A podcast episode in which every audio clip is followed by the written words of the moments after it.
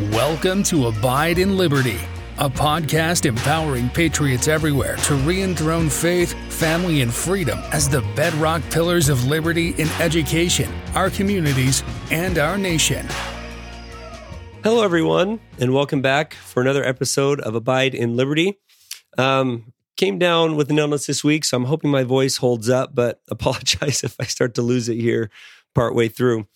I want to start off by responding to a comment from last week's episode. Last week, I spoke about how you actually can prove God's existence, that there's a scientific method that He has provided that if you put those to the test, he will provide evidence. But like every other experiment um, that you conduct for anything whatsoever, the way that you do that is by experimentation first and then collecting and gathering evidence.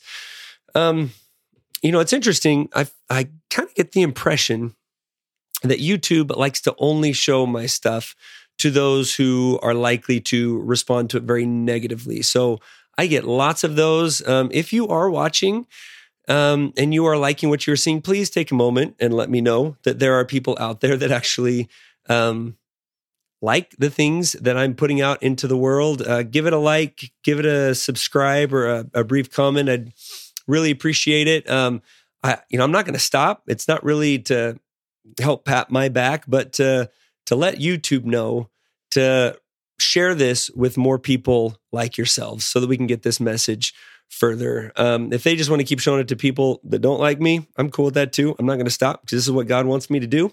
But if you get a chance to jump on, like, subscribe, same thing with the podcast. Uh, let those algorithms know. Uh, it's a little bit like swimming upstream because they there definitely is an intention to throttle here. Um, that's pretty obvious. Um, but let them know that there are people out there that like this too, and, and maybe we can get this out to a few more people.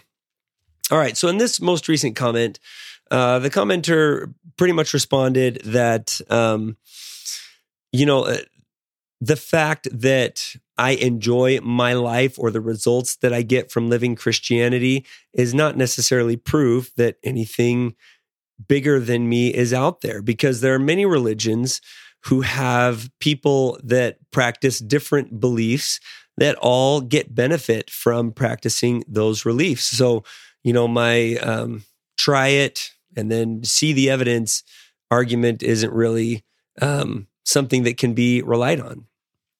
Now, that I would argue would be true if all I was saying was I like my life when I live Christian principles. You know, that's a little bit like saying I like the way I feel when I practice yoga on a regular basis. Now, I've never actually done that. I've not tried that personal experience. The few times I've done yoga has been um, miserable, actually. But I know there are a lot of people out there that will say, man, I just love the way I feel when I practice yoga on a regular basis. Uh, that doesn't mean that that makes yoga a god. In the same way that just because, hey, I like the way I feel, I like, well, maybe even a better way to say it is, I like my life when I live Christian principles. Or a Muslim might say, I like my life when I live by Muslim principles. Or a Buddhist would say, I kind of like my life and I like who I'm hanging with when I live by these Buddhist principles. What I was trying to say goes way deeper than that. The, ex- the personal experiences that I've had with deity are so profound that it's not just, hey, I kind of like this. Um, it's real, it's deep, and it's inexplicable unless you have tried the experiment and done it for yourself. So, again, to that commenter, you're kind of scratching the surface, but until you actually put those experiments to the test and ask God if He's real, ask if Christ really is your Redeemer. And if you're open to that answer, the, the impressions and the feelings and the experiences that you will have as a result of that honest inquiry is something that you simply can't explain. It's almost like trying to explain color to somebody who was born blind. You're you're kind of at a loss. It's something you have to experience in order to really appreciate. So, um, Christ truly is the answer for all people everywhere on this planet. Anyone that happens to live on any other planet out there, that is truth. It is absolute, and your belief otherwise doesn't make that doesn't make it true any more than a flat earther's belief that the earth is flat somehow makes that true. God is real. His son, Jesus Christ, sacrificed himself so that all of us could overcome sin and return to the presence of a heavenly father who loves us so much that he let his only begotten son do this for us. That is true. And I know that in a way much more profound and real and deep than just, hey, I tried not killing people, not stealing, being nice to people, and I kind of like the and I kind of like the results. It's way more than that. So give it a shot. When you're ready to uh, uh, make that honest attempt, I'd love to chat with you again. All right. In the news this week, a federal district court issued a preliminary injunction today ordering the Saucon Valley School District to allow the After School Satan Club, the ASSC. So if you see that acronym pop up in your schools, uh, you better perk up and pay attention. But to allow the After School Satan Club to meet in district facilities. The emergency injunction com- comes after the American Civil Liberties Union, the L- the ACLU of Pennsylvania, and Dechert LLP filed a lawsuit in March on behalf of the Satanic Temple the TST, which sponsors the club. In its decision, the court ruled that the district likely violated the First Amendment when it bowed to public pressure by revoking approval for the club to hold meetings at the Saucon Valley Middle School. The district had previously admitted that under the U.S. Constitution, it cannot discriminate among groups wishing to use the SVSD facility. So, man, my mind kind of goes in all kinds of different directions when I hear this one. First of all, is it constitutional to prevent the satanic temple from operating an after school club? You know, what one thing I do know for sure, I'm not sure where we are today exactly where the founders would land. What I do know is that when they wrote the First Amendment, they were not envisioning protecting satanic worship. They were thinking Catholicism, Protestantism, even Muslims and Buddhists, and even atheists right? But overt worship of Satan, you know, I, I, I doubt that entered even into their minds as a possibility. But let's concede the fact that freedom of conscience is what they would really after. So, you know, I I don't know for sure, but I wouldn't be surprised if in a debate, you know, ultimately, and, and if they were put to the to the question, I wouldn't be surprised if they were to say, well, you know, if someone really wants to worship Satan, you know, we got to allow freedom of conscience. That is absolutely most important. I think they would be concerned, and I certainly am way more concerned about how Satan has become so emboldened in this country that there are parents advocating for a Satan club at their schools. What has led to that? And as we've talked about many times on this podcast before, it is a direct attack on God and kicking him out of schools and creating a void that has to be filled by something. It, it creates a vacuum that has allowed evil to seep in and take center stage in a country that used to be predominantly Christian and God fearing. So this is for me, you know, not so much um, an issue of, you know, we should deny First Amendment rights to those who wish to worship Satan, but what have we done to this country that that has become mainstream enough that parents are just like, yeah, I kind of want this for my kids. You know, I want them to learn how to program and do robotics. Oh, and worship Satan. Yep, that that that sounds like the right rounding out of extracurriculars for my child. What in the world is wrong with us? You know, now some might get a little bit tripped up by the Satanic Temple's mission statement. Here's what it says. And Here's, here's kind of what the mission statement of the club is The club is open to all students and offers programming such as community service projects, games, nature based activities, and arts and crafts inspired by and aligned with, now listen to this. Oh, this makes me cringe. The satanic virtues of benevolence, empathy, critical thinking, problem solving, creative expression, personal sovereignty and compassion. Now, you might be listening to that and thinking, well, if that's what this club promotes, is it really that bad? And are they actually worshiping Satan? Well, guys, I got news for you. Satan is lying to you. He's the father of lies. Get it? Satan is not benevolent. He doesn't feel empathy, and he certainly doesn't want you critically thinking. And the one that is most laughable is personal sovereignty. Really? I mean, this is the guy that wanted to rob everybody of their free will, of their right to choose, and force everyone to do it his way. That's not personal sovereignty. That's not create critical thinking. That's not problem solving. It's not benevolent, empathetic, and there's no compassion there. I mean, this is the guy behind Hitler. I'm sorry, but compassion is not a part of his repertoire. So run, run as fast as you can in the opposite direction. I mean, the fact that this is even a news story, the fact that we even have to have this conversa- conversation is disturbing to say the least. Guys, evil is everywhere. It is on display absolutely everywhere. Now, we've kind of become desensitized to some of this, but just the images that we and our children are exposed to in the checkout line at a grocery store are evil, are pornographic, are wrong on so many levels. You know, 100 years ago or 80 years ago, there was no language at all in movies, but we've come to just accept kind of a, a low level of bad language, of references to extramarital affairs or extramarital intimacy as kind of commonplace we our frog has been in this pot of hot water and it's reached a boil and much of the evil that we're surrounded with doesn't even shock us anymore. And that is a terrifying terrifying thought. Now you might have been shocked a little bit to hear about this satanic club but i have heard more and more in news articles and around the country references to the satanic temple creeping up more and more it's shocking now, and it should stay shocking.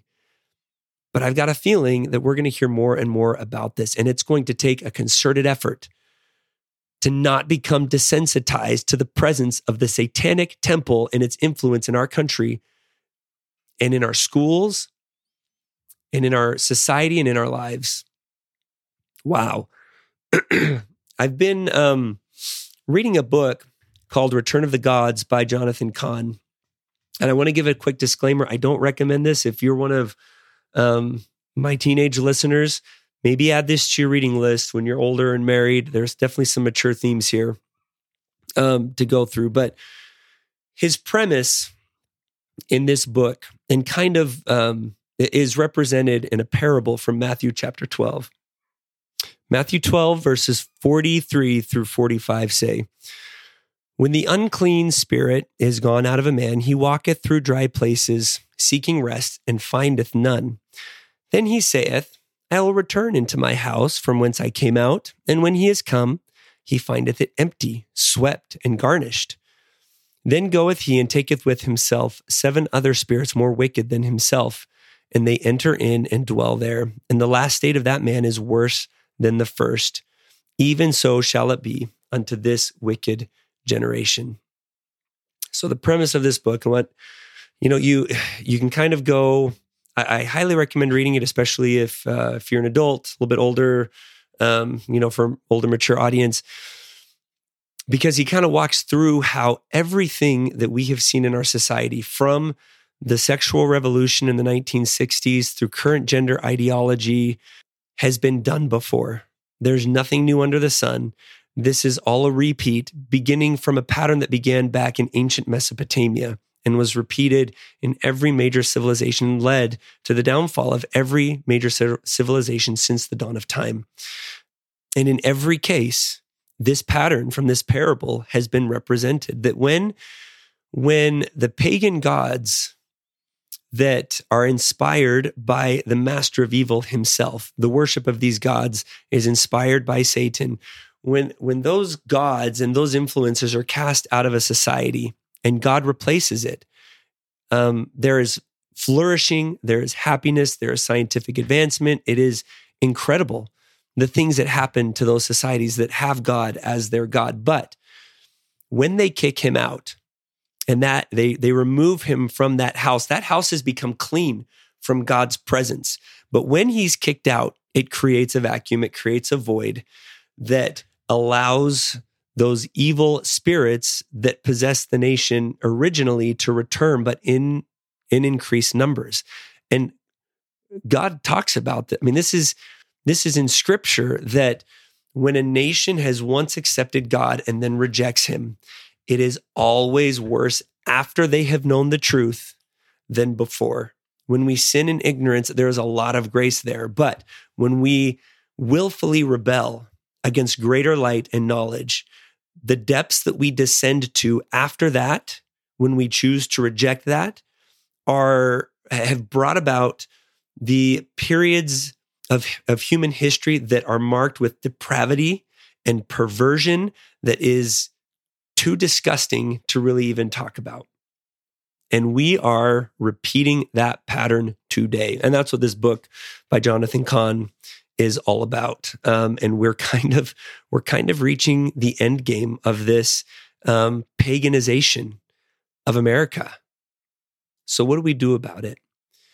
What's different about our day than every other time that there has been an apostasy from God's light and truth is that we have been promised that in the last days, evil will not completely drive out the light. In a paragraph toward the end of the book in this Return of the Gods, Jonathan Cahn says in, in, his recommendation for how we fight this in our day and how we make sure that evil doesn't completely win, he says, We must renounce any and all other gods and any hold they have on our lives. We must take no part in their ways, have no communion with their spirits, leave no gap for their entrance, and pay no heed to their commandments. Now, and this is my list, but what are some of those commandments that this new religion is telling us we must obey? It might sound something like, Thou shalt agree with me that my lifestyle is right for me. Thou shalt affirm my perception of myself, no matter how divorced from reality it is. Thou shalt tell me I am perfect as I am. I got news for you. None of us are perfect. That's kind of the whole point if we believe the lie that we are perfect, then we've just completely obviated the need for a redeemer. That idea that we are perfect the way we are sounds like a good um, self esteem mantra, but it is evil because it eliminates the need for Christ and there is no redemption without him. It is incredibly empowering to say, I'm not perfect, but I can be better because I have a Savior that's going to do this with me. Another commandment might sound something like, Thou shalt feel justified in accepting filth in thy entertainment. Thou shalt prioritize career, sports, entertainment, and leisure above all else. Thou shalt prioritize thine own well being over family and marital covenants. Thou shalt judge others harshly and glory in backbiting, gossip, and contention. Thou shalt accept that truth can be different for different people. And even if you disagree with that, thou shalt keep absolute truth to thyself, lest it make others feel guilty. Thou shalt admit that the problem of protecting the unborn is too big for you. And the list could go on and on. There are far more than 10 commandments of pagan America. But one thing that has also struck me, and I've had this conversation with many people. What do we do about it? And in many instances, the answer that I hear is we just have to grin and bear it until Christ comes. I'm just going to keep my head down. I'm going to try not stick it out there so it doesn't get chopped off. We're just going to practice faith in our family and kind of just wait for the storm to blow over and Christ to come back and make it all right. But guys, that is not discipleship. Christ didn't tell his apostles, keep your heads down and let me do it all. He sent them into the world, and many of them came under fire just like he did. Many of them were killed in a very similar way that he was. We've been told that the idea of of keeping to ourselves, of just grinning and bearing it and waiting for him to come fix it all is as absurd as somebody lighting a candle and then covering it with a basket. You wouldn't do that. It's a waste of light. We're told instead to let our life so shine before men that they may see our good works and glorify our Father who is in heaven.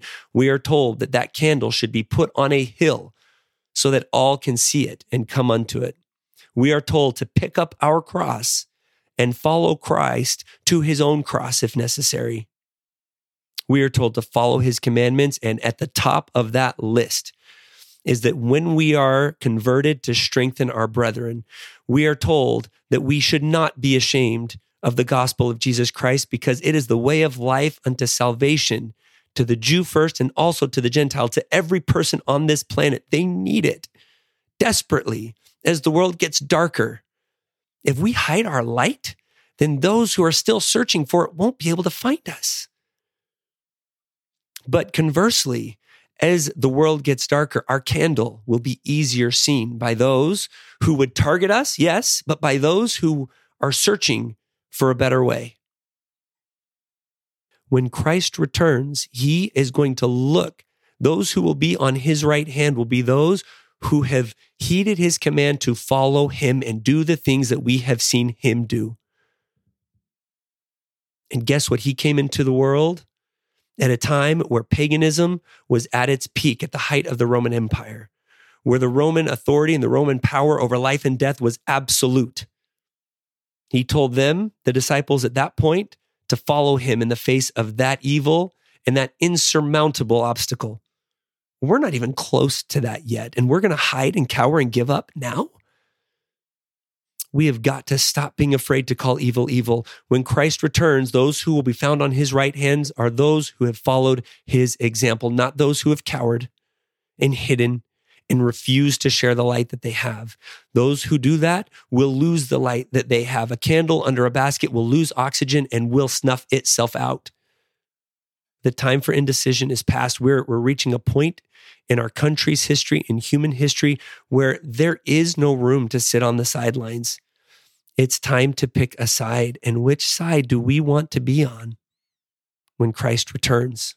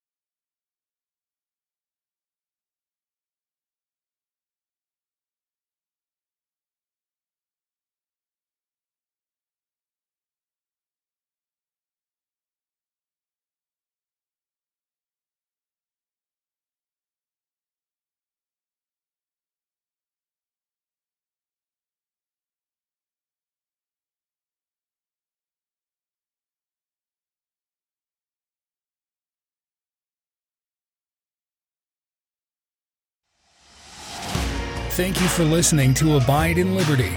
Make sure you subscribe so you don't miss any future episodes and share this with friends and family.